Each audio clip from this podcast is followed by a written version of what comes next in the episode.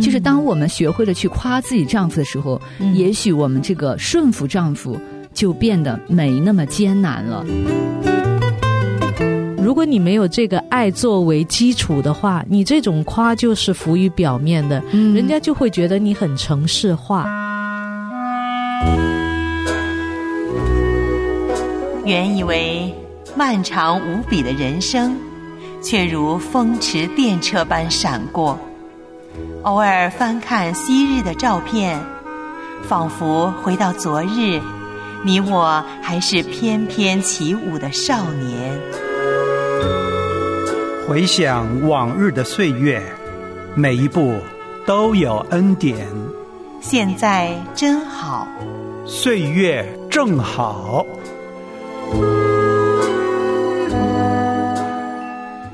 无论何时何地，只要有主同行，就是岁月正好。欢迎来到岁月正好，我是唐曼，我是杨丽。我们今天这一期节目呢，先来讲一个很火的视频，就最近一个火爆的视频叫凯凯奶奶。那个奶奶特别会说话，把那个爷爷天天都很乐颠颠的，对，乐呵呵的。如果你去看视频的话啊，因为他那个是农村嘛，要风景也没啥风景，他们的生活也都是非常的简陋。但就是这个奶奶她讲的那些话，让很多的网友听了以后觉得，哎呀，这个奶奶太高明了，她的情商太高了。那讲的我也想去看一下这个视频。对啊，确实像生活中这种老伴这种关系这不多，我特别是老了以后，更加是沉默寡言的很少说这样子互相夸奖还乐呵呵的这种老人的关系。对，主要是这个凯凯奶奶呢，她是不停的去夸她的老伴儿，比如说她老伴儿去做饭啊，她就说，哎呀，你看你做的饭多好吃啊！她讲的那个农村话嘛，你看你切个菜这么麻利，你摘个菜都这么干净，去到那个田间地头，一个劲的夸，各种花式夸啊，说他田里面这个活做的这么的利索，那个种的菜，你看这多好看，多漂亮，长得多好啊！而且那个奶奶呢，她其实自己是本身就有点残疾，就她的腿不好，她干活显然就是干不了太多的重活。然后这个爷爷呢，好像年轻的时候性格也是很暴躁的。那在这个奶奶的夸奖下面，这个爷爷也变化很大，对，因为那个视频呈现出来的，你就根本看不出来这个爷爷的性格多么暴躁。你会看到这个爷爷，哎呀，也很温顺呢。然后在这个奶奶的夸奖之下，每天乐呵呵的，然后干这干那，就他是不停的在干，奶奶在他身边不停的在夸。你就看到这个组合，哎呀，真是让人太羡慕了。很多的网友就说啊，就尤其是年轻的网友就说啊，如果老的时候能够像这个凯凯奶奶的爷爷和奶奶这样子生活相处，对，这样的相处该多好。这个让我有一个很强烈的感觉就听了你的描述，我感觉他们之间那个爱是很深厚的，就是这两个老人家，老夫老妻之间，他对对方的这个爱是很深厚的，最起码他们懂得爱的语言啊。是的，他们是真爱，就听都听得出来。我去看过日本的一个片子里面是有一帮老太太在吐槽自己的老公嘛，就说哎呀，老公这个不好那个不好，然后就喊他做这个也不好，做那个他也不愿意做。然后另外一个奶奶呢就说你们这些人呐，你们夫妻之间没有爱。他说老奶奶就说，你看我们家老头子，让他做什么马上就做了，知道我爱吃什么，然后呢就专门去田头地间呐去弄那些好的水果蔬菜摘回来给我吃。他说我们之间就有爱。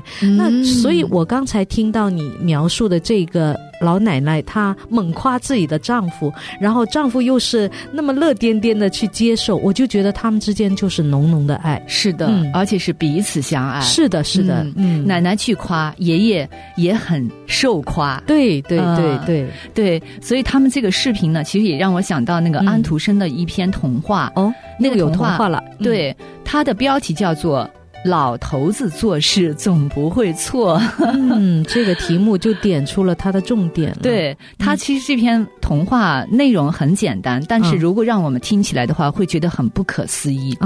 因为这也是一对很贫穷的老夫妻，他们家唯一的值钱的就是一匹马，后来他们就觉得啊，这匹马呢，他们自己用的很少，所以最后呢，他们就觉得为了生活所需吧，他们需要把这匹马去换点，或者是把它卖掉，能够换一些生活的需用的东西，所以呢，这个老头子呢就把家里这个唯一值钱的马拿去集市上去卖，在卖的过程当中。他先是把这个马换了一头牛，你觉得这个牛可以耕地吗？好，接下来呢又看到羊，他就把这个用这个牛去换了羊，再接下来羊变成了鹅，鹅变成了鸡，最后你猜怎么着？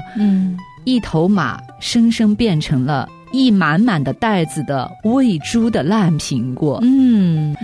当这个老头子换了这一堆烂苹果之后呢，就被一些人看到以后就说的，你这个家伙这么笨，回去以后你老婆一定会揍你一顿。然后这个老爷子他说，不会的，我一定会得到一个吻。你看他就这么自信。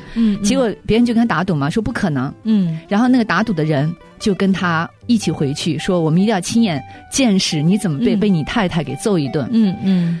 好，他们回去以后呢，这个老头子就把这个整个的马变成烂苹果的这个过程叙述了一遍。你知道吗？他叙述每一个环节的时候，他的太太都是这么说的：“老头子，你太棒了，你做的真对。”一直到最后，他说换了一堆烂苹果的时候，那个太太是这么说的：“那老头子，我真得给你一个吻。”然后他就这么做了。看的那个打赌的人，既惊呆又哑口无言。所以他们就讲了这句话说。啊，老是走下坡路，还老是快乐，这件事本身就很值钱呢。所以他们就心甘乐意的把他们打赌的那个，就说他们如果赌输的话，会给这个老头子一堆的金币嘛。天哪，原来这个结局是这么美好，是吧？这个故事本身呢，它的重点在于这个老太太跟她的丈夫之间的相处。无论这个老头子做什么，这个老太太都觉得她做的是对的。我明白，就她永远顺服她的丈夫。所以呢，这个故事所讲的就是顺服丈夫的人总是没错的。所以她故事的结局呢，就说相信自己丈夫是世上最聪明的人，和承认他所做的事情总是对的，这样的妇人一定会得到好处。是，所以呢，今天我们谈到这个凯凯奶奶她的视频火了，然后还有安徒生这个童话呢，其实也是想说我们做太太的，我们在家里面做妻子的，我们要怎么样去学习操练顺服丈夫。这个功课呢，就从我们开始学着去夸丈夫开始。就是当我们学会了去夸自己丈夫的时候，也许我们这个顺服丈夫就变得没那么艰难了。我也发现，特别是我先生，他最近刚刚开始退休嘛，回到家里面，他开始承担起每天为我煮饭的任务。我就发现每一天我也在学着凯凯奶奶花式夸的时候，这个结果确实很好。就是首先我的先生他会心甘乐意的爬起来为我去煮饭，然后他煮完饭，我一定会夸他，哎呀，这个菜做得真好吃，然后一定会在祷告里面会求神纪念他的辛劳，如何如何，然后这一整天，我的先生他的心情都会非常好。这个就是你在生活中的一个体验啊！我自己的生活的见证是，我是一个被夸的人，就是反过来的。对，你先生夸你，就是我先生各种花式夸我。那你的感觉怎么样？被夸的感觉？其实我还蛮得意的，但是我呢，就是表面上我还会调侃他一下。我说：“你这么夸我，到底是什么目的啊？”这样子。我作为一个被夸者吧，确实是挺享受这个夫妻之间的这个，你说是有一点花式也好啊，有一点浮夸也好啊，但是我知道这里面就是有爱意在的。没错，假如说一个人他不爱你，就像是凯凯奶奶，如果他不爱他的老伴儿的话，他也不可能变着花样去夸他。是的，是的，对呀，是的，这个夸本身就是爱在当中。是，但是再反过来，一个被夸的人，如果他没有爱的话，他也不可能去接纳的，就是他也不可能像凯凯奶奶的那个老伴儿，对对对，去每天哎被夸的很心花怒放，是是，甘心乐意的去为他做这做那。对，如果你没有这个爱作为基础的话，你这种夸就是浮于表面的，人家就会觉得你很程式化、浮夸。对对对，比如说看了凯凯奶奶这个视频，可能有一些人会去模仿她呀，可能你当时的情感就没有铺垫好，你只是生搬硬套的去学她，去各种花式的夸你的配偶，可能效果不一定好哦，或者会起反效果哦。有的有的，是不是？对，那个网上会有的。对，所以为什么学了以后会不成功呢？因为你没有铺垫爱在里面。嗯，对不对？对，没错没错。对，要铺垫爱在里面。是，这个爱呢，可能就不单单是在言语上，可能也包含在你的行为上。你不单是这样说的，你还是这么去做的。对，比如说你前面刚把别人夸完，后面又把别人埋怨了一通，对，那这个就前功尽弃。是的是的，所以我们就是要操练做一个顺服的妻子嘛，这也是我一生的功课啊。对，那虽然我是一个被夸的角色，我想我也要反过来不时的也要夸一下他。然后对啊，你已经从这个被夸的里面体验到了那个被夸是多么好。是的是的，所以我偶尔夸一下我的丈夫，他还是很心满意足的。真的是这样，而且我发现啊，其实这个夸与被夸之间，它会转换的。你比如说这段时间，其实我才刚刚开始操练，我开始操练去夸他，我发现他也开始夸我。没错，照镜子嘛，是不是？对呀，你做了什么，你怎么对别人，别人也会怎么对你，这个是很就是很自然的一种发展来的。对，可能很多人都觉得这个都老伴儿都已经一辈子了，还有什么夸不夸的？然后我聊。而且他也了解我，所以很多的老人家到了最后呢，就变成两个人看着对方，什么话都不想说，到了那种地步。对，就是好像说我不数落你都已经很好了，我不指责你都已经很好了。实际上呢，如果我们知道说这个爱里面，其实这个爱的语言很重要，那我们就要意识到说，在任何时候，其实我们去操练自己爱的语言，操练自己的情商，这是什么时候都不晚的。没错，即便是我们到了一定年纪的时候，我们意识到仍然可以从头开始学起。没错，特别是我们做妻子的，不管你是哪个年龄段的妻子，用爱去顺服丈夫，多夸夸他，这样日子会更甜美。没错，那在我们的丈夫们，当你被太太夸的时候，请你也要耐夸，也要精夸，也要接受这个被夸，这样子我们的爱就相互了。对。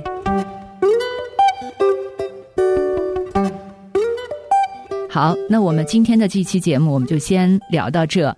我们的电邮地址是岁月的汉语拼音@良佑的汉语拼音点 net， 我们的短信号码是13229966 122，短信开头请注明岁月。我是唐曼，我是杨丽，我们下期节目再会。